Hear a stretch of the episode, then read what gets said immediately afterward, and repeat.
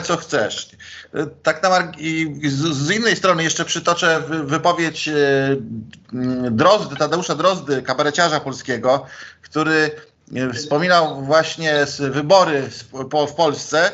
E, tam było referendum, pamiętacie, trzy razy tak. No i Drozda to skomentował właśnie jakby w odniesieniu do wolności wyboru. Powiedział, że społeczeństwo wybrało, czy żeby podrożało, czy żeby podrożało. I wybrało, co chciało. I mm, trochę jest tą reklamą, y, z tym hasłem, z tym sloganem, brand claimem Neti, wolność wyboru, to znaczy, że y, mamy wolność wyboru, ale domniemana jest tutaj wolność wyboru tej lub innej usługi w tej konkretnej firmie. Natomiast y, czy jest to wolność prawdziwa, czy, czy wolnością nie jest czasem coś takiego, nie jest sytuacja, w której w ogóle nie musimy wybierać. Do tego zaraz przejdę na konkretach i przenosimy się zatem już w głąb tego, co mam do pokazania, bo będzie to e, wykład ilustrowany. Przy okazji też dziękuję grafikowi, e, utalentowany polski grafik, pan Grzegorz Marzewski, który wykonał dla nas dzisiejszą szatę graficzną. E, ta odsłona nosi tytuł Diabeł, karty i szczęście, krótko o istocie filozofii. Oczywiście w, w domyśle w związku z w nawiązaniu do pojęcia wolności. Przenosimy się zatem na, na plan filmu e, Czarownice z Eastwick. Nie wiem, czy jest to film wam znany. W tym filmie pojawia się e, pewna scena, ona ma kilka sekwencji. E, ja ich nie opowiem po kolei, tylko wskażę na, mm, na kluczowe momenty tych sekwencji. E, I oto Jack Nicholson, który gra postać Deryla, domyślę diabła, tutaj pływa właśnie z trzema dziewczętami, to wtedy były dziewczęta, czyli e, Cher, e, Susan Sarandon i Michelle Pfeiffer. Nie pamiętam ich na imion filmowych, ale wchodzi tutaj e, o, bo oczywiście o, nie o tyle, one nie grają same siebie, tylko grają oczywiście bohaterki z filmu. No i pływają w takiej sadzawce. Wiecie, Daryl jest milionerem, on już się nie musi zastanawiać nad tym, czy jest wolność, czy nie, bo on to po prostu ma w kieszeni. I w, oni tutaj właśnie tak y, chillują, mówiąc językiem młodzieżowym, spędzają miło czas.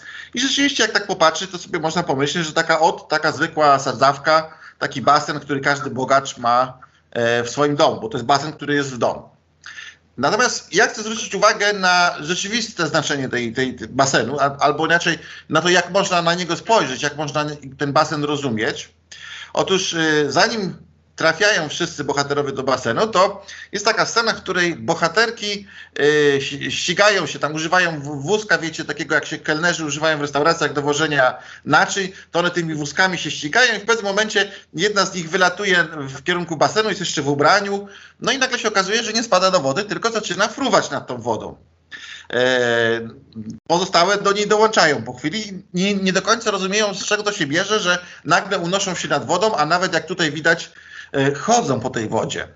E, Jack Nicholson, czyli Daryl, diabeł, no, jest wyraźnie tą sytuacją ukontentowany, zadowolony. No, ma fajne trzy dziewczyny i jeszcze dodatkowo chodzą po wodzie. sytuacja może być odbierana w kategoriach fantazji, yy, która odmalowuje postać diabła, ale jest jeszcze coś w tej scenie. Chodzenie po wodzie, jak na pewno pamiętacie, jest jednym z takich atrybutów postaci charyzmatycznych świata antycznego, między innymi e, Chrystusa, ale nie tylko, bo są też inne postaci, które po wodzie e, chodziły. Chrystus nie jest tutaj wyjątkiem. I ta umiejętność chodzenia po wodzie sama w sobie może nie jest niczym e, takim szczególnym, no bo przecież surferzy też w pewnym sensie chodzą po tej wodzie, w cudzysłowie, symbolicznie. Tu chodzi o pewną kompetencję, która z tego faktu wynika, bo Chrystus dzięki temu, że może chodzić po wodzie, no to przychodzi do swoich e, uczniów, kiedy oni popadają w tarapaty, wiecie, płyną tam takim jachtem po, po jeziorze, no i nagle zrywa się burza i biedni myślą, że zatoną, bo to taki, wiecie, jacht jeszcze sprzed okresu putinowskiego, nie taki na wypasie, tylko taki bardzo drewniany. I, no i oni boją się, że zaraz utoną. A wtedy Chrystus przychodzi do nich, mówi, no co wy chłopaki tu tak się boicie, e, tu trzeba wierzyć, jak będziecie wierzyć, no to wtedy nie, zatonie, nie zatoniecie. E, no i dodaje mu tuchy, e, powiedział dwa słowa i w tym momencie burza, że tak powiem, ucichła i nagle się okazuje, że już nie toną. E, a więc widać, że ta kompetencja mm, chodzenia po wodzie, ona jest tylko przejawem czegoś jeszcze większego, czyli zdolności ratowania ratowania ludzi z opresji, ratowania ludzi przed śmiercią. I tak też jest z tą fontanną, która tutaj się rysuje jako zwykły taki basenik, ale w rzeczywistości jest nawiązaniem do fontanny, którą również odmalował w swoim obrazie yy, Kranach, taki niemiecki malarz XVI wiek. Yy, to jest fontanna młodości. Z lewej strony, przynajmniej tak jak ja patrzę, ten obrazek, nie wiem jak wy go widzicie, czy macie odwrócone odbicie, ale z lewej strony są starsze osoby, które no, z racji swojego wieku wyglądają jak wyglądają i też mają pewne niejakie trudności z poruszaniem się, bo jak tam widzicie, e, starszy mężczyzna niesie e, swoją żonę na plecach, e, w innym miejscu wnuczek, jak przypuszczam, albo syn wiezie ojca w taszce, a jeszcze w innym miejscu dwie córki swoją matkę niosą na noszach.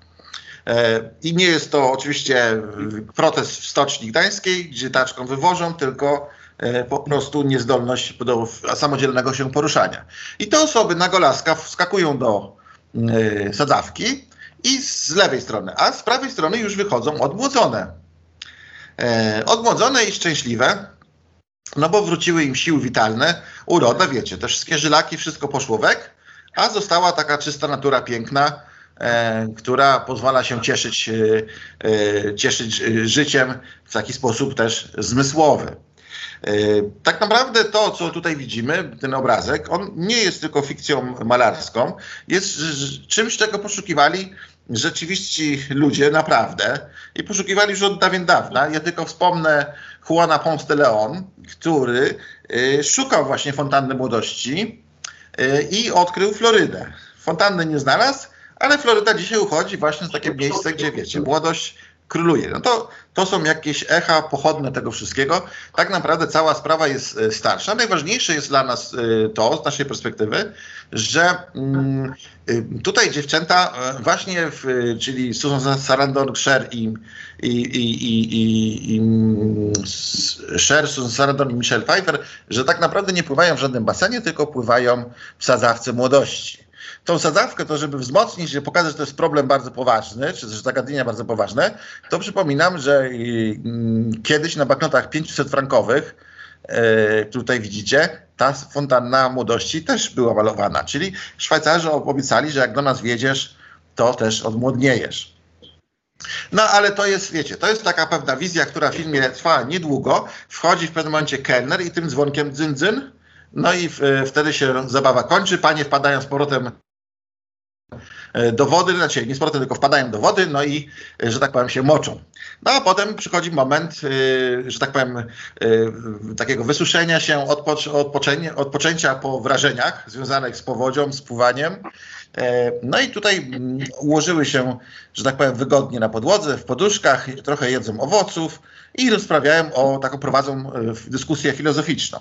I w czasie tej dyskusji każda z tych pań za chwileczkę powie, co, czego się boi w życiu. I tą, tą całą sytuację filmuje właśnie nasz Jack Nicholson z kamery i yy, jakby po, prowokuje do tego, żeby powiedziały, czego się boją w życiu najbardziej. No i zabierają głos. Susan Sarandon mówi, że boi się przemijania, boi się starości. Nie chce się zestarzeć, nie chce przeminąć i to ją bardzo smuci. Sher z kolei mówi, że boi się y, węży nie, że śni, się jej węży, że ona się tych węży boi. Takie trochę jak Indiana Jones. A y, Michelle Pfeiffer mówi, że boli, boi się bólu. Y, czyli tak naprawdę panie mówią, o, y, mówią nie wprost o śmierci, tak, o którą wróży diabeł, którą przynosi diabeł, który jakby jad wciska w nasze życie i powoduje zatrycie, zatrucie, ból i w rezultacie przemijanie śmierć. I tutaj te panie właśnie expressis verbis, może, może nie expressis verbis, tylko tak w, w symbolicznej formie powiedziały, e, że boją się śmierci. E, no i tę całą dyskusję, nie wiem, tutaj, czekajcie, ja mam tutaj z boku, o, mogę to przesunąć, bo mi tutaj zasłania ten tekst. E, na, na, kiedy słyszy to diabeł, komentuje, well, we don't deal the deck down here, we just play the cards. I ja to słyszałem, wiecie, to jest 87 chyba rok ten film. I kiedy ja to słyszałem, to tak pomyślałem jako dzieciak, że to taka fajna, wiecie, taki fajny tekst filmowy, taki takie jak się tam w Matrixach mówi, czy tam, e, czy, czy, czy w Jokerach, jak pamiętacie, Joker mówi if you do, if you good at something, never do this for free. To, to jest dokładnie, tak to odbierałem jako taką fajną frazę filmową. Ale w rzeczywistości, ponieważ jestem filozofem, to wiem skąd ta fraza filmowa się bierze i że ona nie jest do końca hollywoodzka i filmowa, bo słowa te lata wcześniej wypowiada nie kto inny jak Arthur Schopenhauer, który powiada, że e, das Schicksal mischt die Karten und wir spielen. E, los miesza karty, a my tylko, my tylko gramy. Innymi słowy, panowie mówią, że no jak jest, tak jest i my tutaj niewiele z tym możemy zrobić, możemy tylko w tym uczestniczyć. Czyli jesteśmy na ziemi, y, pracujemy w jakiejś firmie, każdy zna zasady gry, no i możemy tylko w to grać i nic więcej, tak? To znaczy, że nie zmienimy tego, jaki los będzie miała nasza firma, nie zmienimy losu naszego życia, możemy tylko to wszystko przeżyć, tak na dobrą sprawę.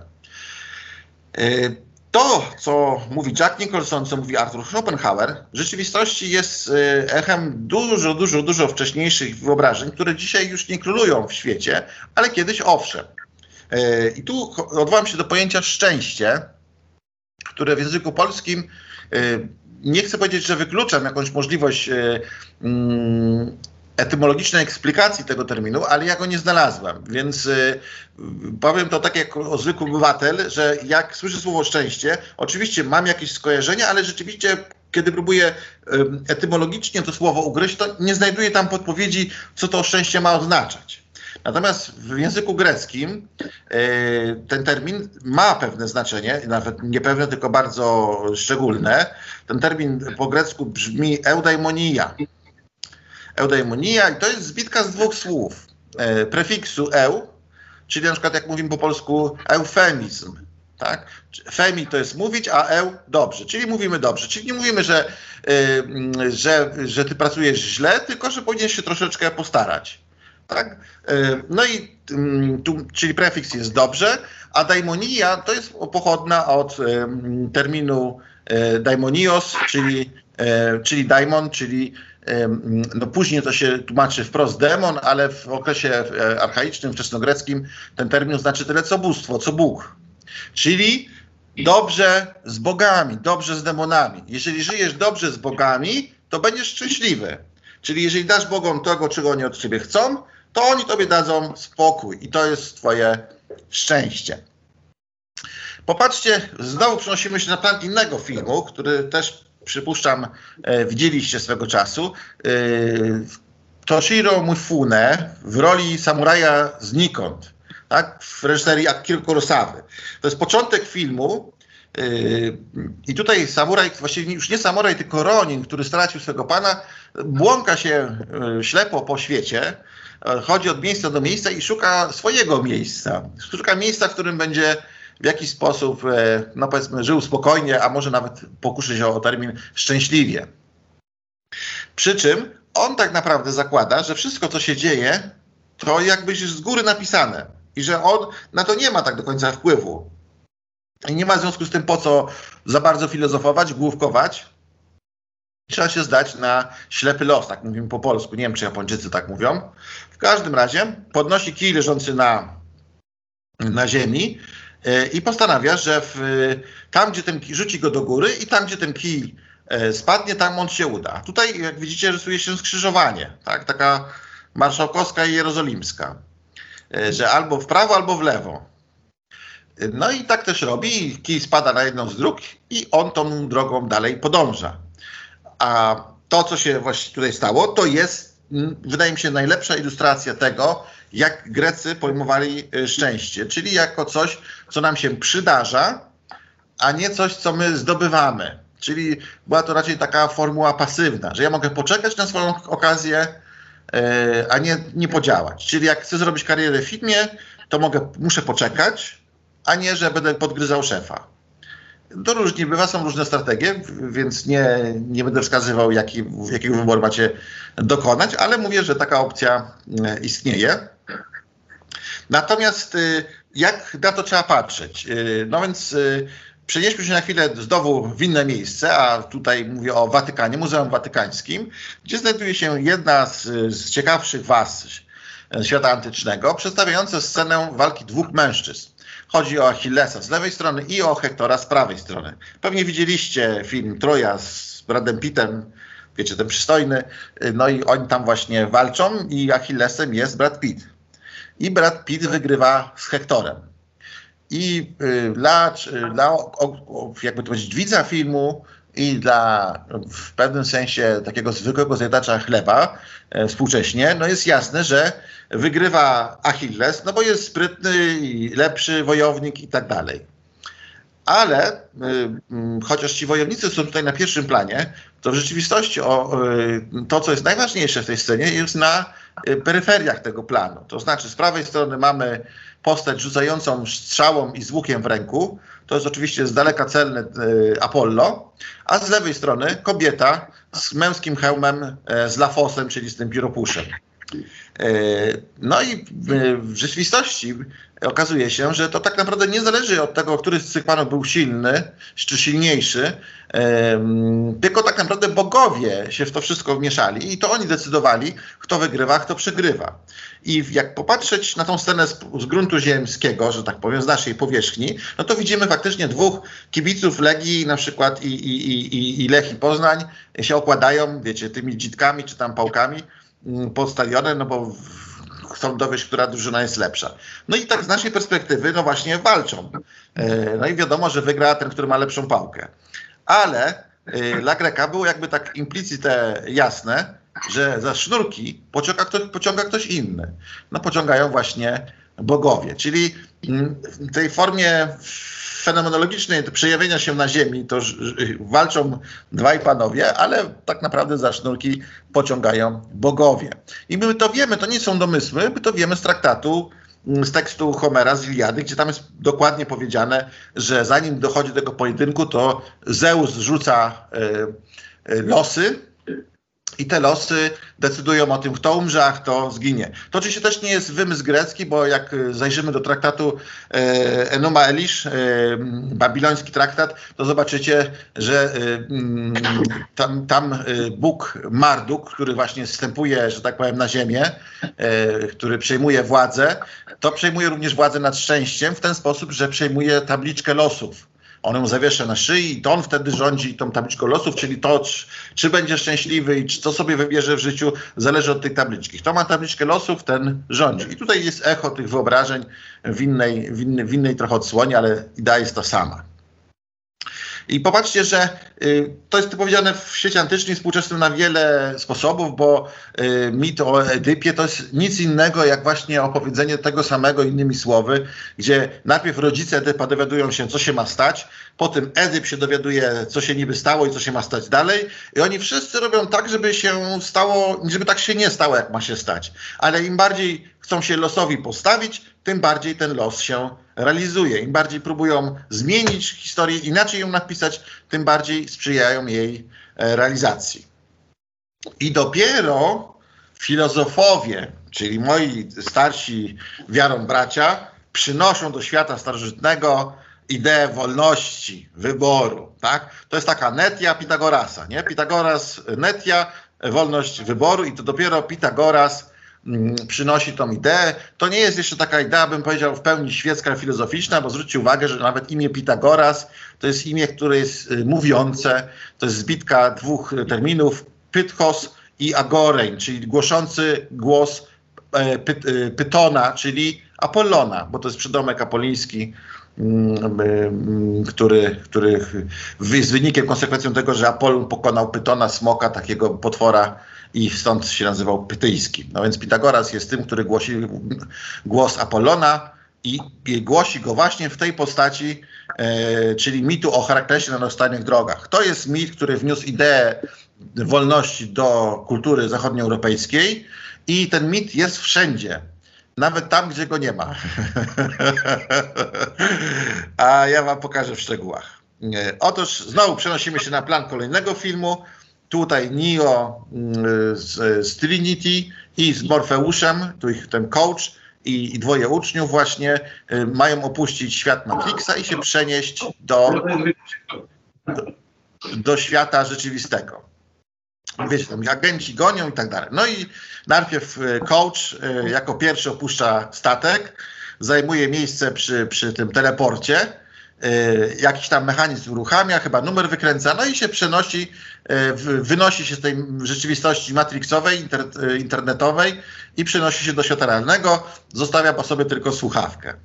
No i tutaj w, wydaje się, że wszystko się dobrze potoczy, ale nagle Trinity, zajmując, przyjmując pozycję do teleportacji, dostrzega, że za winkla wyskakuje agent Smith i który sięga od razu po swoją pistoletkę. No i wiadomo, dla nich jest to wiadome i dla widza też w filmie, że starcie z agentem to jest właściwie porażka, bo agenci są nie do pokonania. No i w, y, Trinity jest przerażona i robi taki spontaniczny gest, wyciąga rękę przez siebie, tak jakby chciała zatrzymać kulę, która w tym momencie leci już w jej kierunku. No ale nie zatrzymała kuli, zdążyła się przenieść i kula zniszczyła telefon, czyli to urządzenie do przenoszenia się. No i na planie pozostał na polu bitwy pozostał Nio. I on tak patrzy, mówi, cholera, mówi nie, no co teraz? Nie, bo tutaj leci ten strażnik, on jest taki niepokonany, a ja jestem Nio, delikatny, ładny, przecież mnie porysuje. No i w, w, właśnie tak się zastanawia i popatrzcie, on patrzy w tą stronę, czyli w jego prawą stronę i tam widzi agenta Smitha, czyli widzi śmierć. No bo starcie z agentem jest ewidentnie śmiercią. A potem yy, patrzy w drugą stronę, w swoje lewo i tu widzi, yy, już wam tylko, o, tu widzi to, że musiałem przeskoczyć, widzi wyjście z tej stacji, czyli wyjście, ucieczkę, tak? A wracając do planu, to znaczy tu stoi nasz NIO, tu jest yy, agent Smith, tak? A tu jest ucieczka. I on musi wybrać albo z, y, bójka, albo ucieczka, albo skórze, albo walczę. Ale jak walczę, to polegnę, a jak ucieknę, to być może przeżyję. No i Nio właśnie stoi na takich rozstajnych drogach, jak samuraj, jak Toshiro Mifune. Nie? Gdzie, tylko, że on wybiera, nie, nie rzuca kijkiem, żeby wybrał za niego los, tylko on sam podejmuje decyzję. Ja muszę dokonać wyboru. No i jakby to popatrzeć e, z perspektywy takiej trochę graficzno-symbolicznej, no to mamy z lewej strony wybór drogi, którą nazywa się ART, i zaraz wam dokładnie o tym powiem, i to jest ta trudna droga, albo mamy drogę z prawej strony, taką łatwą ucieczkę i to jest droga kakija. Ta kakija nawet po polsku nie brzmi buongiorno, nie? Ale zaraz wam w szczegółach tutaj wyjaśnię.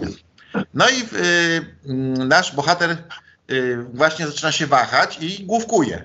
A w tym czasie y, ukochana Trinity, która oczywiście też trzeba pamiętać, że Trinity to jest e, skrót, to się skrót, to jest łacińska kalka, od, e, angielska kalka od łacińskiego terminu Trinitas, Sancta Trinitas, czyli Święta Trójca. Oni ona pełni w tym filmie rolę bogini, Boga, jest kobietą, e, ale jest tutaj Bogiem i ona też jest dawcą życia. To tam będzie w kolejnych scenach, tutaj o tym dzisiaj nie będziemy mówili, ale tylko sygnalizuje. No i ona patrzy i się zastanawia, co on robi. Mówi do Morfeusza, co on robi? Przecież niech on ucieka, biegnij Nio, biegnij. A y, Morfeusz zaczyna rozumieć i mówi, he is beginning to believe. On zaczyna wierzyć, tak? Czyli nie tak jak uczniowie y, Chrystusa, którzy nauce scykali, tylko on zaczyna, wiecie, się zbierać w sobie, mówi, ja w siebie wierzę nie, ja mogę to zrobić, dam radę. To, to, to nie jest dla nas Polaków może jakieś takie szczególnie wyjątkowe, bo mi się wydaje, że tak jak się w piątek czy w sobotę idzie do miasta i Polacy są już tak po godzinie 22, to większość z nich uważa, że da radę, nie? I tak są bardzo odważni w swoich zachowaniach. Nawet tu miałem pod domem wczoraj taką sytuację, nie, że radiowóz prawie mi w okno wjechał, bo taka była interwencja. No ale y, takie to właśnie życie pełne wolności Polaków. No i wracając do naszego NIO, on, wiecie, patrzy na tego Genta i się zastanawia, co zrobić. Co zrobić? No i jednak postanawia, że z nim się skonfrontuje. I staje taki, wiecie, jak w westernie w, w południe na peronie metra, y, stacja Wilanowska, metro Wilanowska, no i mówi, będzie lane, nie? Legia jest lepsza. No i y, panowie rozpoczynają, y, rozpoczynają, że tak powiem, spór filozoficzny, Czyli tak jak kiedyś profesor Perzanowski mówił, że tu nie chodzi o siłę argumentów, tylko o argument siły, filozofii właśnie, no i tu oni tak sięgają po argumenty. Ale my musimy jako y, mądrzy ludzie, którzy z własnej nieprzymuszonej woli dokonali wyboru, że będziemy się czegoś dowiadywać, to my musimy spojrzeć oczyma Nio i zastanowić się, na co ten gość patrzy tak naprawdę. No, on patrzy na to samo, na co patrzył Herakles w micie o Heraklesie na rozstajnych drogach. E, otóż młody Herakles, wiecie, to jest taki młodzieniec y, y, standardowy, 20 lat, heteroseksualny y, i on się urodził i chce być też szczęśliwy. Y, I wiadomo, że może mieć, y, kupić sobie tam Nike czy jakieś inne właśnie atrybuty wolności i radości życia, ale on właśnie trochę chciał tego szczęścia inaczej skosztować i mówi, no ja muszę znaleźć drogę, która mnie doprowadzi do jakiegoś szczęścia absolutnego. I udał się w drogę i widzicie tutaj, gdzie jest ten mój wskaźnik mędrca, udał się w drogę i też stanął na skrzyżowaniu. Stoi na skrzyżowaniu, gdzie mamy rozstajne drogi i te drogi trochę się różnią, bo jedna droga jest szersza, a druga jest węższa. I co najgorsze, bo to jest młody chłopak, wiecie, to nie są żarty. I on musi wybrać, to już jest trudne, a całą sytuację utrudnia fakt, że na tych drogach stoją dwie kobiety. No i odzywa się pierwsza, czyli odzywa się Y, ta tutaj i, i ona mówi, y, siema Herakles, chodź ze mną, chodź moją drogą, ona prowadzi do szczęścia. Moja droga jest łatwa, szeroka. Słuchaj, nie musisz rano wstawać do szkoły, nie musisz chodzić do podstawówki, nie musisz chodzić do gimnazjum, bo to było jeszcze sprzed reformy zalewskiej, nie? Nie musisz do liceum, nie musisz na studia, na podyplomówkę. Po prostu jesteś i jest Coco Jumbo. Nie musisz o nic się martwić. To, że jesteś, powoduje, że jesteś szczęśliwy. E, no i to jest propozycja pani, która się nazywa Kakija. Już wam wspomniałem wcześniej. E, Kakija, no, ponieważ my znamy języki, to wiemy, że to kakija to jest od przymiotnika greckiego kakos, kakakon, czyli zły. Czyli jak Jackson, nie, że on śpiewał I'm bad, nie? To ona tutaj właśnie się przedstawia, mówi ja jestem zła, nie? No i, e, mm, ale wiecie, to jest, ona jest taka zła, ale popatrzcie, bo tutaj jest zbliżenie, takie tutaj na zoomie zrobiłem właśnie i ono jest takie zbliżenie, że ona widać, że ona jest taka, wiecie, I love you. To jest taka uroda, która, jest, y, która nie, nie daje czasu na namysł. Od razu wiesz, że kochasz. Nie? Jest taka bezwzględna. Ponieważ mi się zdarzyło to, wiecie, ja jestem filozofem, a, a ta definicja mówi nazwa y, miłość y, mądrości, nie? To ja właśnie bardzo często tak I love you. I yy, ja bardzo wiele razy się zakochałem tak bardzo szybko, więc wiem, że to jest niebezpieczne. No i yy, Herakles właśnie też tak na nią spojrzał i no mówi ewidentnie ten I love you. E, a potem się odzywa druga pani, yy, tutaj z lewej strony, z tej węskiej, dro wąskiej drogi. Ona ma na imię Arete. I ona mówi, wiecie, mm, ona jest trochę nieprzekonująca. Jej, um, jej uroda wymaga takiej refleksji, namysłu. Takiej, takiej dobrej wody. Drugie znaczy nawet. E, I ona mówi, chodź moją drogą, u mnie to się nauczysz rano wstawać, będziesz y, szedł do szkoły 20 km na piechotę, do podstawówki, do gimnazjum, potem pojedziesz do wielkiego miasta Łomży, tam zrobisz y, studia na zaocznej, w zaocznej filii jakiejś tam dużej, dobrej uczelni, y, z, na przykład z Olsztyna, E, no i tu zdobędziesz e, magistra, potem pójdziesz na podyplomówkę, potem będziesz e, podyplomowym, wielokrotnie przełożonym nauczycielem i będziesz miał 3600 na rękę. No i to jest szczęście właśnie, nie? No i, i wiecie, no on tak słucha, jest młody chłopak, przedsiębiorczy, no i ma do wyboru, albo nie robi i jest szczęśliwy, albo robi i jest nieszczęśliwy. No więc, bo to taka droga, wiecie, jakby patrzeć, to jakbyśmy ją narysowali, to na początku tu z jednej strony jesteś właśnie od razu uśmiechnięty, a, a tutaj na początku taki jesteś trochę, no nie do końca uśmiechnięty, nie? No bo i panienka taka nie, nie, nie i tak wiecie, trzeba coś, coś robić, nie? No i y, on się tak zdecydował, on tak się zdecydował tak naprawdę w pierwszym momencie, no bo zobaczył tą, tą kakiję i już był od razu zakochany. E, ale trzeba pamiętać, co znaczy słowo arete. Arete jest od greckiego czasownika ariskomai, a ariskomai to jest sprawiać, że ktoś lub coś jest najlepszy, jest debeściak. Nie tak jak siara tam, nie? I te sprawy. To właśnie jest to, jest to. I jak mamy arystokratów po polsku, nie? To arystokracji to jest właśnie arystomaj, czyli ci, którzy są najlepsi. Czyli ona jest the best, chociaż to nie jest takie ewidentne. No i on chce właśnie już tak się skłania do tej kakii, ale wtedy Arete mówi do niego, no mówi, dobra, dobra, mówi, hola, hola, ale ty się zapytaj, co będzie potem, nie? No bo teraz to jest wszystko tak I love you, ale wiesz, czas jest takim czynnikiem, który no, y, wpływa na poczucie wolności. No bo popatrz, teraz jesteś młodziutki i, i, i tak wyglądasz y, zacnie, ale słuchaj, przyjdzie 25, potem 30, skończy się gwarancja, to się brzuszek, y, że tak powiem, pojawi, głowki się przerzedzą, zęby zbledną. To nie będzie tak, że Jolero I love już od razu, nie? Tylko zaczniesz chodzić po ulicy i ludzie przestaną cię dostrzegać. I będziesz chodził po ulicy, będziesz coraz cięższy, będziesz coraz wolniej chodził i będziesz, a jakoby cię nie było, jakby powiedział nasz tutaj poeta kochanowski, rodzimy Polski. Dlaczego? Bo nikt na ciebie nie zwraca uwagi. A co to znaczy, że ludzie na ciebie nie patrzą? No to znaczy, że umierasz za życia. E, I to znaczy też nazwa Hades, Haidein, czyli niewidoczny, niewidzialny. Śmierć jest niewidzialna, umierasz za życia, jesteś, a jakoby cię nie było, bo nie jesteś atrakcyjny. Nie wiem, czy macie takie doświadczenia traumatyczne z imprez szkolnych, że jak e, byliśmy w takim okresie adolescencji, to niekoniecznie byliśmy powalający urody.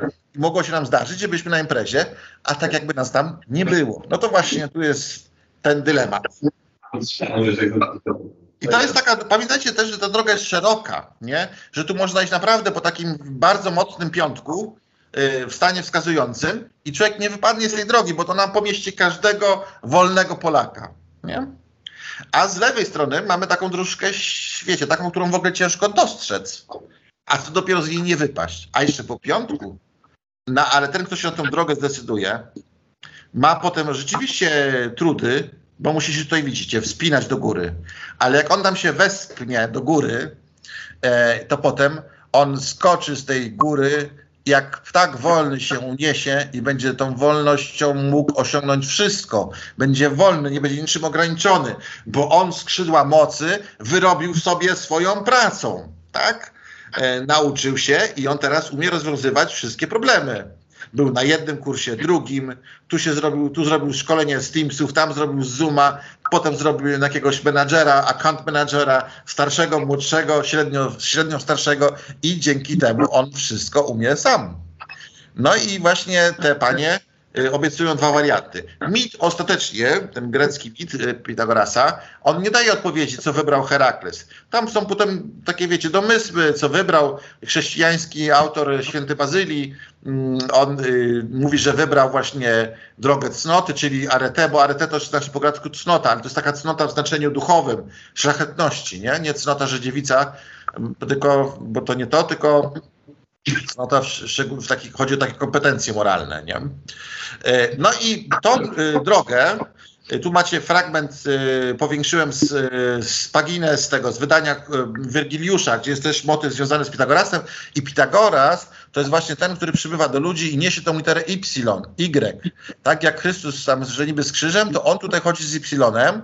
Dlaczego? Dlatego, że ten Ypsilon to, są, to, to się nazywał też ga, gałązką samijską. W Grece po prostu graficznie to jedno, jedno ramię jest wąższe, drugie jest szersze i one symbolizują, miały symbolizować wybór tej drogi. To, oczywiście ten motyw przeszedł do ikonografii chrześcijańskiej, to jest właściwie ewidentne, co wybierają chrześcijanie, tak? Że albo wybierasz drogę kaki i trafiasz do piekła i płoniesz, tak? Yy, albo wybierasz drogę Chrystusa i tutaj ze, z barankiem, ze sztandarem yy, i jesteś szczęśliwy. Nie? I wybierasz co chcesz. Oczywiście chrześcijanie mieli też wątpliwości różne i tu mam taki yy, taki, taką grafikę, e, gdzie są trzy drogi narysowane, nie? Trzy drogi do wieczności. Czyli tak nie do końca mogę rozgryźć. Powiem wam, że nad tym obrazkiem się od roku zastanawiam i nie mogę rozgryźć, bo właściwie jak one są wszystkie trzy do wieczności, to w sumie nieważne, czy trafimy do piekła, czy do nieba i tak będzie dobrze. E, jak jest, nie wiem. Chciałem wam tylko powiedzieć, że idea takie hasło wolność wyboru, albo to, co mówił Barack Obama w 2008, yes, we can, czy to, co mówił Justin Bieber, never say never, czyli zawsze mów tak, e, czy też to, co mówiła Angela Merkel, wir schaffen das, nie? E, że damy radę, nie? Ale chociaż Niemcy mówią, dzisiaj się pytają, ale aber was haben wir geschafft? Eigentlich hat das nicht geklappt. Czyli, ale co, co właściwie daliśmy radę zrobić? Przecież to się nie zadziałało z tymi uchodźcami, nie? E, no więc te wszystkie hasła to jest właściwie odmiana cały czas tego samego wyzwania pitagoryjskiego, że możesz wybrać, nie?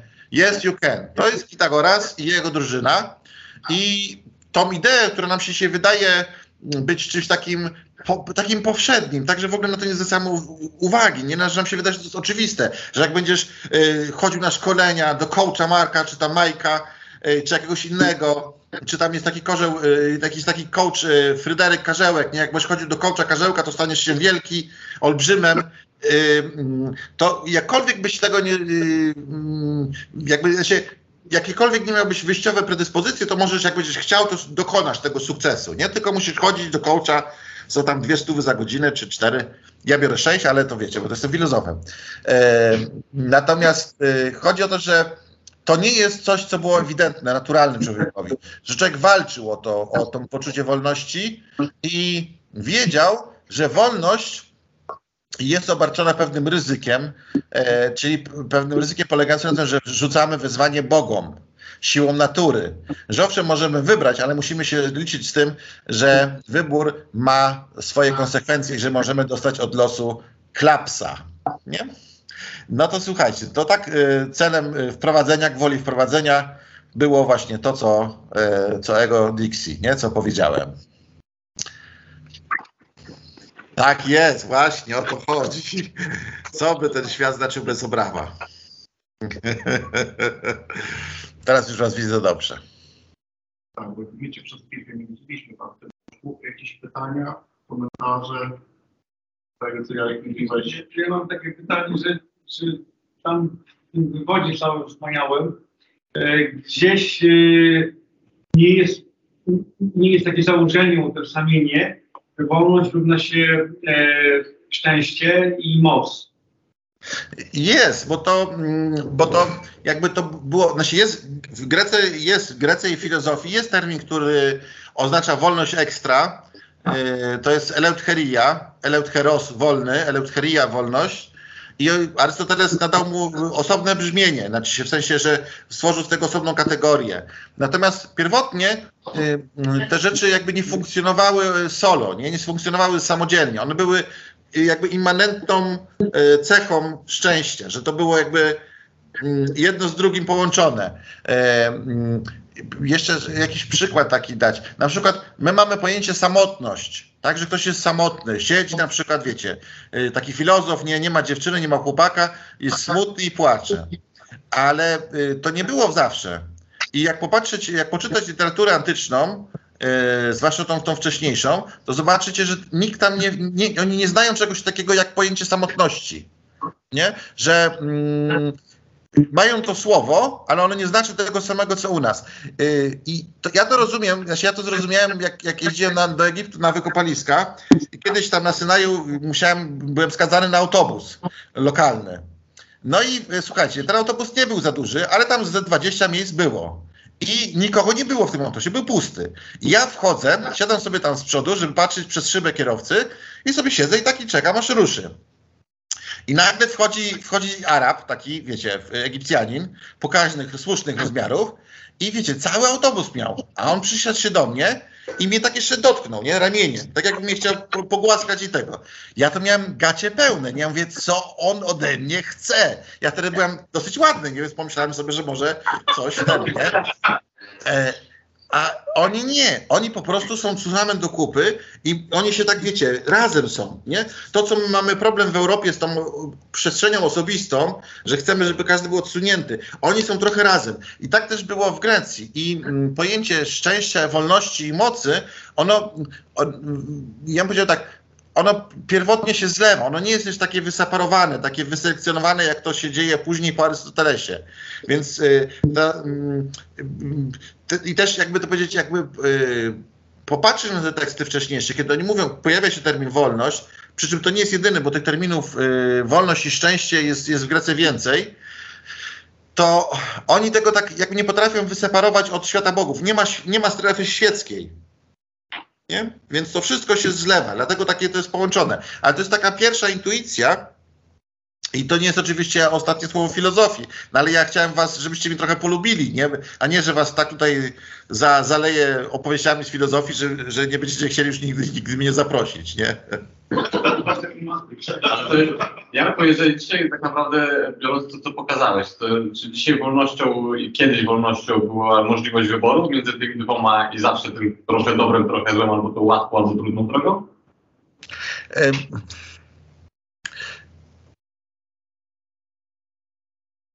Powiem w ten sposób. Y, My mamy takie wyobrażenie o, o przeszłości, y, które wynika w dużej mierze przede wszystkim z naszych doświadczeń. Y, I na przykład kiedyś prowadziłem zajęcia dla studentów historii na UMK i myśmy się nie mogli dogadać. I ja się pytam tych studentów, mówię, słuchajcie, no chodźmy, usiądźmy, bo, bo, bo się pozabijamy, no bo widziałem, że tak wiecie, że aż jak już tam gotowało się w nich. I ja mówię, o co wam chodzi co ten? Mówię, przecież przynoszę fajne teksty, my je czytamy, rozmawiamy o tych tekstach, analizujemy je, a wy wciąż tacy jesteście źli z tego powodu. Mówię, co jest grane, nie? Przecież to są, mówię, fajne teksty. A oni mówią, że, no tam, że oni chcieliby się nauczyć tak historii, że na nich to są właśnie te daty i tak dalej, nie? I w końcu ja mówię do nich, a słuchajcie, a czym jest historia? To byli studenci czwartego roku, że było jasne. Yy, No i oni powiedzieli z grubsza, że historia to jest nauka o przeszłości. No i to jest zasadniczy błąd, bo historia nie jest nauką przeszłości. Historia w ogóle nie ma dostępu do żadnej przeszłości. Przeszłość, jakby sama nazwa wskazuje, że przeszła. Historia to jest sztuka czytania tekstów, które przeszłość po sobie pozostawiła. I co to znaczy? To znaczy, że my o przeszłości wiemy tyle, ile mamy w tekstach. I e, my nie mamy takiego prawdziwego obrazu świata starożytnego do końca, ponieważ teksty, które zostały napisane, to były pisane przez intelektualistów. Platon nie był zwykłym człowiekiem. To był gość, który miał kasę, e, który był arogancki, niemiły. On miał zresztą przy, w, w Atenach miał ksywkę e, Platon Saton. Saton to jest z grubsza chuj po polsku. Takie bardzo tego, nie? No to, to pomyśl, popatrzcie sobie, jak oni tam, jaki był, jaka była percepcja filozofów w starożytnych Atenach, nie? No idziesz ulicą, a facet wyskakuje z okna i mówi, ty, nie? No to jest, y, to pokazuje, że to nie, nie jest takie zero-jedynkowe. Tak samo jak, jak się uważa, że, że ci filozofowie to oni wszyscy, że tam panowie się spotykali, że I love you. To też nie jest prawda. Yy, Platon w swoim tekście w jednym miejscu mówi i właśnie narzeka i mówi na ludzi, że są tacy, co uważają, że jak jest dwóch chłopaków, to że są, że to jest obrzydlistwo i w ogóle, nie? Yy, Więc on też daje znać, że to jest trochę inaczej odbierane. Więc Grecja to nie jest kraina mlekiem i miodem płynąca, w którym e, w której, e, jakby to powiedzieć, jest wszystko tak, jak, jak my sobie wyobrażamy, nie? że jak filmy ukształtowały, czy tam literatura popularna. I teraz wracając bezpośrednio do tego, co powiedziałeś, to e, widać wyraźnie, że w momencie, kiedy pojawia się Pitagoras i hasło wyboru, że to budzi olbrzymie zainteresowanie. I to jest zainteresowanie tak duże, że w bardzo krótkim czasie, y, y, bo Pitagoras prawdopodobnie robił dwa podejścia. Pierwsze przedsiębiorstwo filozoficzne otworzył na Samos i tam mu nie wyszło. I wtedy się przeniósł do południowej Italii i tam mu wyszło. I wyszło mu tak bardzo, że o, w, w okolicach Krotony zaczął budować y, jakby alternatywne miasto. Że ludzie, mieszkańcy miasta zaczęli wychodzić i dołączać do jego, nazwijmy to umownie, sekty, nie? Y, I oni zaczęli tworzyć al, al, alternatywną rzeczywistość społeczną i to tak zirytowało lokalnych, takie zostało czytane jako zagrożenie, że się zawiązał spisek. I jeśli te informacje, które mamy w tekstach późniejszych, e, Jamblich czy Por, Porfiriusz, które przekazują, to y, zawiązał się spisek i spisek polegał na tym, że zwołano fikcyjne, niby, że Pitagoras zwołał zebranie, oni się mieli spotkać w domu Milona, wchodzą wszyscy, wiecie, myślą, że będzie taka, wiesz, zjazd tutaj w Krakowie, nie, na konferencję, czy tam na jakieś takie dyskusje i nagle się zatrzaskują drzwi i ludzie rzucają tam e, kamieniami w ten dom, nie, wchodzą na dach i rzucają dachówkami i tam próbują zatłuc, nie, a potem podpalają. E, więc e, pokazuje to, że ten, to, co on wniósł, e, ten pomysł, że możesz wybrać, jak będziesz żył, że to było coś, co wzbudziło duże zainteresowanie i duże emocje, dużo kontrowersji. To nie było takie oczywiste, nie? E, ja chciałbym odpowiedzieć pewnym e, kawałom. Bo może ktoś zna, może ktoś, słyszysz mnie Jarek w ogóle? Ten, Słyszę, słyszę, słabo, ale słyszę. y, może ktoś zna, może nie, ale kontekst jest to warto powiedzieć. Otóż jest lekcja podstawówce i pani zadaje pytanie dzieciom ja podejdę bliżej. Ty będziesz miał ucho tu, a ja będę, to jest na tym mikrofonie, tak? Tak, tak, ja A ja będę miał tutaj o gębę, nie w razie czego. Dobra, dobra, słyszę. No jest tak, że pani zadaje pytanie dzieciom, dzieci, e, kim byście chciały być w przyszłości? Tam Krzysiu się zgłasza strażakiem, tam Kasia się zgłasza nauczycielką, a ty, Jasio, kim chciałbyś być? Ja, proszę pani, to chciałbym być menelem.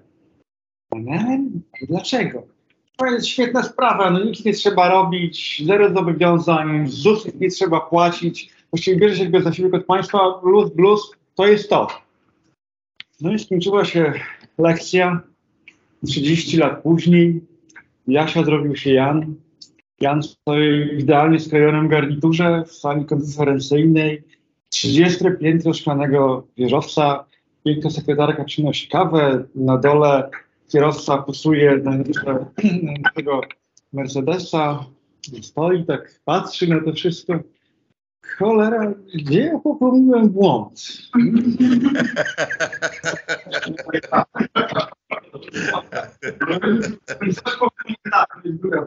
Jarku, a ja mam, ja mam takie do ciebie pytanie. Y, Proszę. Powiedz, jak, jak opowiadałeś o, jakby o, tej, o tym konstrukcie greckim, to jest bardzo fajne, ale widzisz taką archetypiczność tego konstruktu w obecnej rzeczywistości, bo to, co powiedziałeś, wiesz, ten, ten bunt przeciwko tej, temu wyborowi, bo jeszcze to nawet nie jest kwestia wolności, tylko wyborowi, że to są, wiesz, weźmy sobie, nie wiem, jakieś wydarzenia z polskiej rzeczywistości, żeby nie powiedzieć polskiej ulicy, i tam też nawet nie chodzi o to, czy wolność, czy niewolność, tylko to, że w ogóle ktoś chce mieć wybór, nie? Że wróciliśmy trochę, że, że właśnie ta, że, że ta, ta powiedzmy sobie ten dom zamknięty, próba zniszczenia, to jest takie bardzo archetypiczne, jeżeli chodzi o, o późniejsze rzeczy, które się działy w ogóle w historii świata, ludzkości, cywilizacji.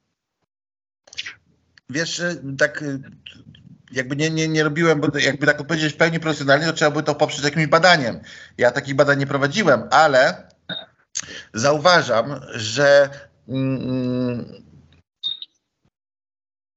mam wrażenie, że czasami ludziom wcale nie zależy na wolności.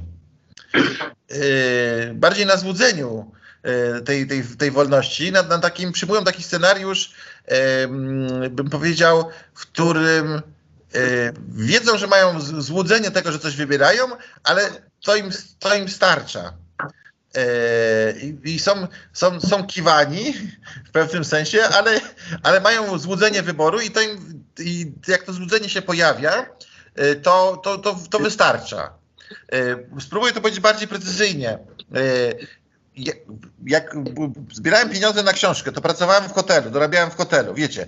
Jeździłem na nocki do hotelu, w nocy robiłem jako stróż, a potem po, po nocce jeździłem na uniwersytet na wykłady prowadzić, nie? Więc e, było wesoło, ale e, zauważyłem, że e, tak przynajmniej Niemcy, jak przyjeżdżali tam, wiecie, do, do hotelu i tak dalej, jeżeli im coś dawałem i było tak powiedziane, że, mm, że to mają, konkretnie to i nic więcej do alternatywy, to tak kręcili nosem. Ale jak im dałem do wyboru pokój, który był taki sam i pokój, który był taki sam, to mieli wrażenie, że wybierają i byli bardzo zadowoleni. Mógłbym to oczywiście poprzeć, e, poprzeć e, takim badaniem, bo mm, w tych w teoriach, e, w teoriach w psychologii, w zakresie teorii atrybucji, był prowadzone takie badania, gdzie grupą eksperymentalną, badawczą były, były osoby udające się do domu starości, spokojnej starości. E, Badanie, to są badania na tak zwany zewnętrzny i wewnętrzny log, czyli źródło lokalizacji kontroli nad życiem. I były dwie grupy. Pierwsza grupa e, była taka, która trafiała do domu spokojnej starości w przekonaniu, że są skazani na to, że rodzina ich wypycha, że oni tam muszą trafiać, że właściwie to nie jest to, że oni tam chcą iść, tylko że po prostu ich tam rodzina wypycha. I mm, y, w- podczas pobytu w tym domu starości właściwie tak było zorganizowane życie, żeby ich umacnić w przekonaniu, że w ogóle na nic nie mają wpływu. To znaczy, y, p- nie mieli wpływu na to, jak wyglądają pokoje, informowano ich przez, przez, y, przez megafony, że jest śniadanie, albo że obiad, teraz się kładziemy spać, teraz wychodzimy na spacer, że ktoś za nich decydował. A druga grupa to była grupa osób, które trafiały z- do, do tego domu s- spokojnej starości z przekonaniem, że to jest ich wybór, że one chcą tam trafić. I tę z kolei tą grupę umacniano w przekonaniu yy, i robiono to w ten sposób, że pytano się, jaki chcą kolor pokoju, jakie ma być ustawienie mebli, jakie mają, yy, jakie ma być menu, o której chcą jeść, o której na spacer i tak dalej. I się okazało, że w tej grupie pierwszej, która nie miała poczucia kontroli nad, nad tym, co się dzieje wokół nich, że tam był większy stopień śmiertelności. Innymi słowy, wywo- wywodzą- badacze wywo- wywiedli stąd wniosek, że poczucie wolności wyboru jest fundamentalne dla prawidłowego rozwoju osobowości, czy też nie tylko osobowości, tylko funkcjonowania w świecie, dla poczucia szczęścia. I mm, w tym wszystkim, jak na to dobrze spojrzeć, i teraz wracam do moich doświadczeń z recepcji w hotelu, tak naprawdę przecież wszyscy trafili w tym samym, do tego samego domu starców. Nie?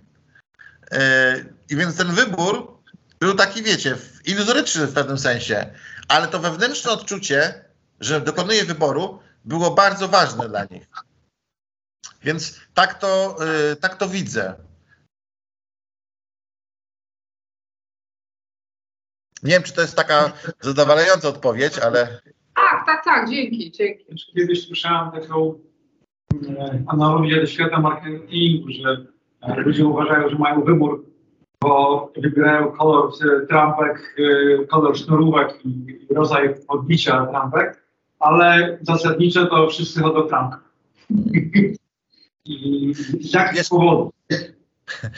Ja pamiętam, pracowałem dla firmy z Krakowa, to tak jak już jesteśmy w Krakowie, to było dawno, dawno temu.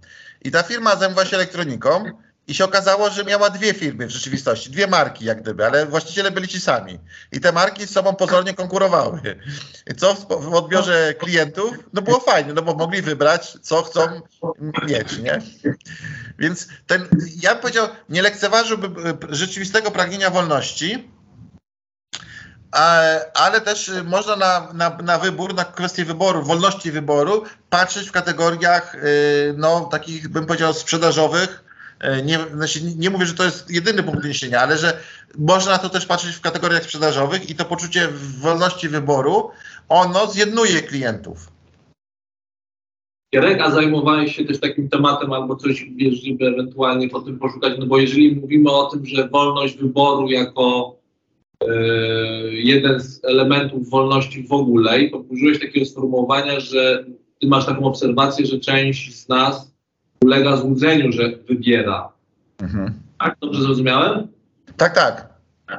No to czy, czy coś czytałeś albo wiesz, gdzie naprowadzić w takim razie, jak odróżnić złudzenie o wolności wyboru od, yy, od wolności wyboru? No bo to w tym momencie, jeżeli za każdym razem może być to złudzenie, no to również złudzeniem mogło być to, co opowiadałeś, yy, to, te, te, chociażby te dwie drogi, czyli ta ar, arete, tak? I Tak, ale tejka kija. to też mogło być złudzenie. Znaczy, ja to nie prowadziłem badań na ten temat, yy, mm, ale przymierzam się do nich, bo chciałbym yy, też, byłem tam dwa miesiące temu na konferencji, gdzie referowałem m, wyniki moich badań nad z firmą Starbucks. E, przy czym jeszcze nie robiłem badań takich bezpośrednio w sklepach, a bardzo mi na tym zależy. Dlatego, że w, w przypadku Starbucksa mam wrażenie, że ym, ta możliwość wyboru jest czymś, to, co zniechęca klientów. Tak? E, To przynajmniej tak e, w takich pierwszych odsłonach e, wyszło, że, mm, że klienci Starbucksa, o ile lubią i chętnie tam piją kawę i tak dalej, to jak mają odpowiedzieć pani, jaką chcą kawę i który tam trzeba z krzyżyków skreślić, żeby to było to, co tam chcą, to ich to męczy, nie? że tego, ten wybór, który miał być po, pozornie umożliwieniem realizacji tego pragnienia wolności wyboru, w rzeczywistości dezaktywuje ich, zniechęca. Ale to, to dopiero jak przeprowadzę badania, to będę wiedział, jak to działa. Ja, ja swoje, mm, swoją wypowiedź odnoszącą się do złudzenia wyboru e, obserwuję na podstawie, znaczy wy- wynoszę, stąd, czy też wyciągam taki wniosek, wyciągam stąd, że mo, mając obs- obserwa- możliwość obserwacji budowania ofert w Niemczech e, handlowych, widziałem, że w, jakby by, mm, jakby zmiana kolejności i informacji bez zmiany treści e, decydowała o tym, kto co wybierał. Tak? A w rzeczywistości to była dokładnie ta sama oferta, tylko kolejność podania informacji decydowała o tym, czy ludzie się e, decydowali na coś, czy nie. E, Ale ja, ja, się trochę do czegoś, bo się do czegoś innego odnoszę, bo ty mówiłeś o takim wątku, że ja tak to zrozumiałem, że, że my się łudzimy, że mamy wybór, czyli powiedzieli, że przeczuwam, że to nie jest wybór, a i tak dobra, no nie wiem, z jakichś pobudek mówię, dobra, no buduję to złudzenie, że, że wybieram. To ja tak zrozumiałem, że coś takiego Tak, mówisz, że tak powiedziałem, dokładnie. no. Tak, że, czyli gdzieś, tak powiem, podskórnie przeczuwam, że, że to nie jest de facto wybór, że to jest takie właśnie, czy tra, takie Trump, czy takie. E, e, I sobie bardziej o to pytam, to w takim razie jak rozróżnić każdy inny wybór, bo za każdym razem mogę sobie zadać pytanie, czy to nie jest jednak tylko złudzenie, że sobie, że się łudzę, że mam wybór. No, to bardziej do tego. Y, To, to jeszcze do, dopowiem szczyptę y, filozoficznie. Y, mm, Ten mit o Heraklesie na stajnych drogach prawdopodobnie jest starszy od metafory jaskini Platona. I jaskinia Platona jest prawdopodobnie zbudowana na kanwie tego mitu. Prawdopodobnie, bo tego nie, do końca nie możemy potwierdzić. I w jaskini Platona jest taki moment, w którym człowiek właśnie chce skosztować wolności, wydobywa się z jaskini, zrywa kajdany i wychodzi na wolność. E, No i potem, e, ponieważ wie, że wolność jest na zewnątrz jaski- jaskini i że ci, którzy są w jaskini, żyją w nieprawdzie, to postanawia, że wróci i zaniesie światło ludziom i powie, że słuchajcie, wy jesteście niewolnikami, chodźcie na zewnątrz, tam jest prawda, tam jest wolność.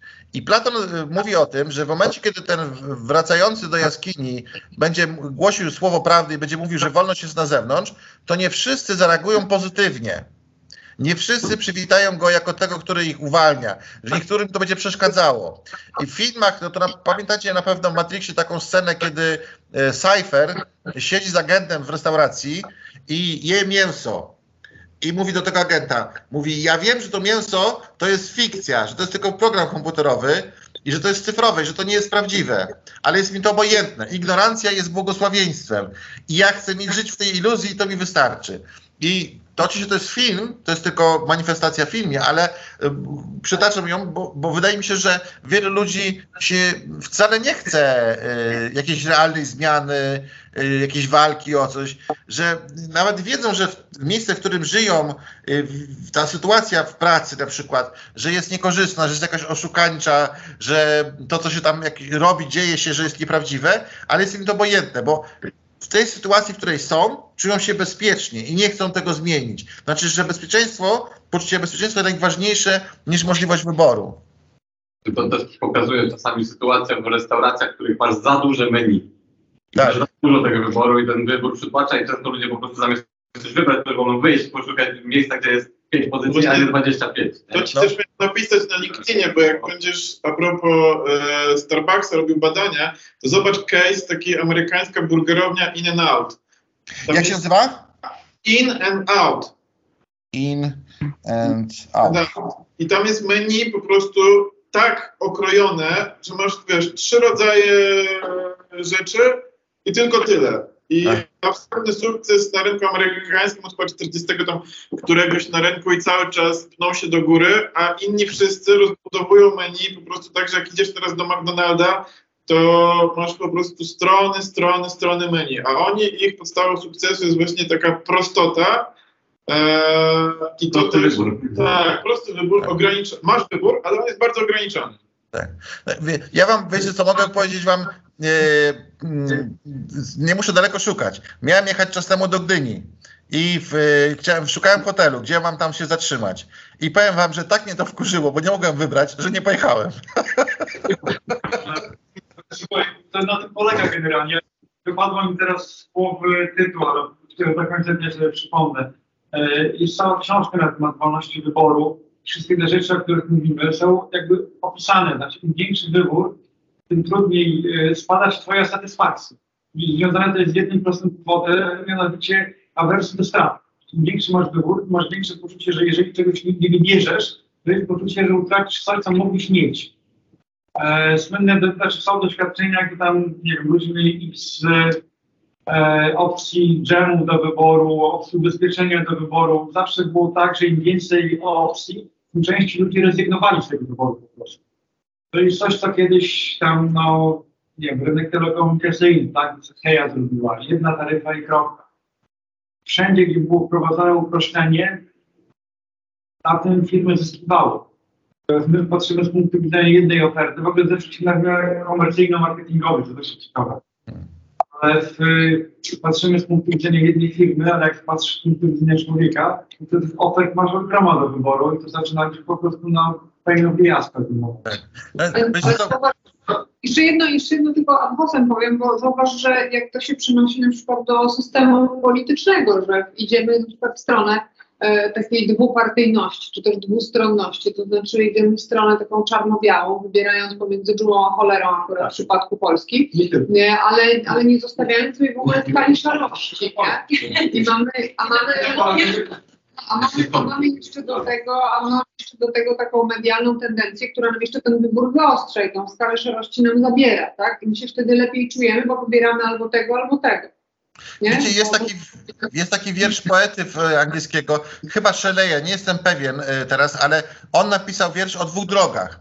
I on mówi, no ale e, dlaczego nie może być tak, że wybiorę jakąś drogę, pójdę nią kawałek i jak się zorientuję, że to nie to, to że, że wrócę i że wybiorę inną. Dlaczego nie mogę, wiecie, anulować swojego wyboru? Dlaczego nie mogę go zmienić?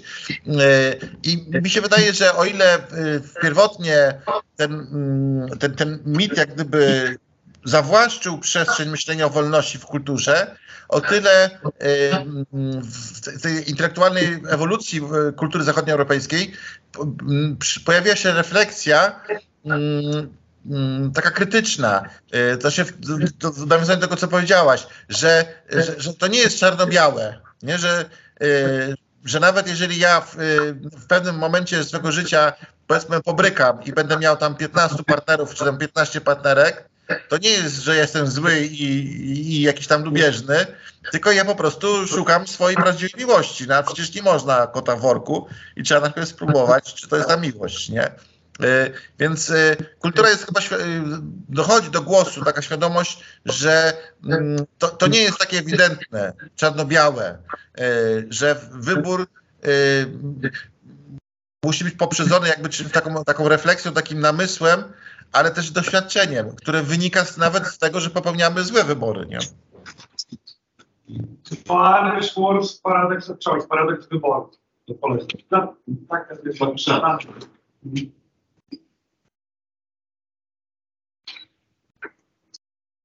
Jeszcze jakieś wątki? Myślę, jak chcę zapytać, czy robimy przerwę, jak pracujemy z tekstem, nie? Mhm. Tak jest.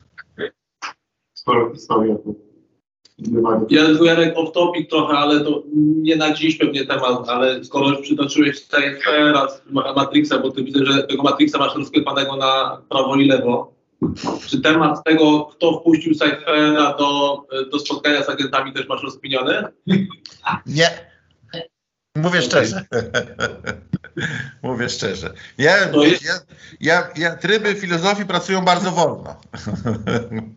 Znaczy tam chyba nawet nie było jakiegoś takiego jasnego... Nie wiadomo, kto go Nie wiadomo. Nie wiadomo, ale właśnie... Kto go. Możesz scenarzysta. I tu będziesz stał.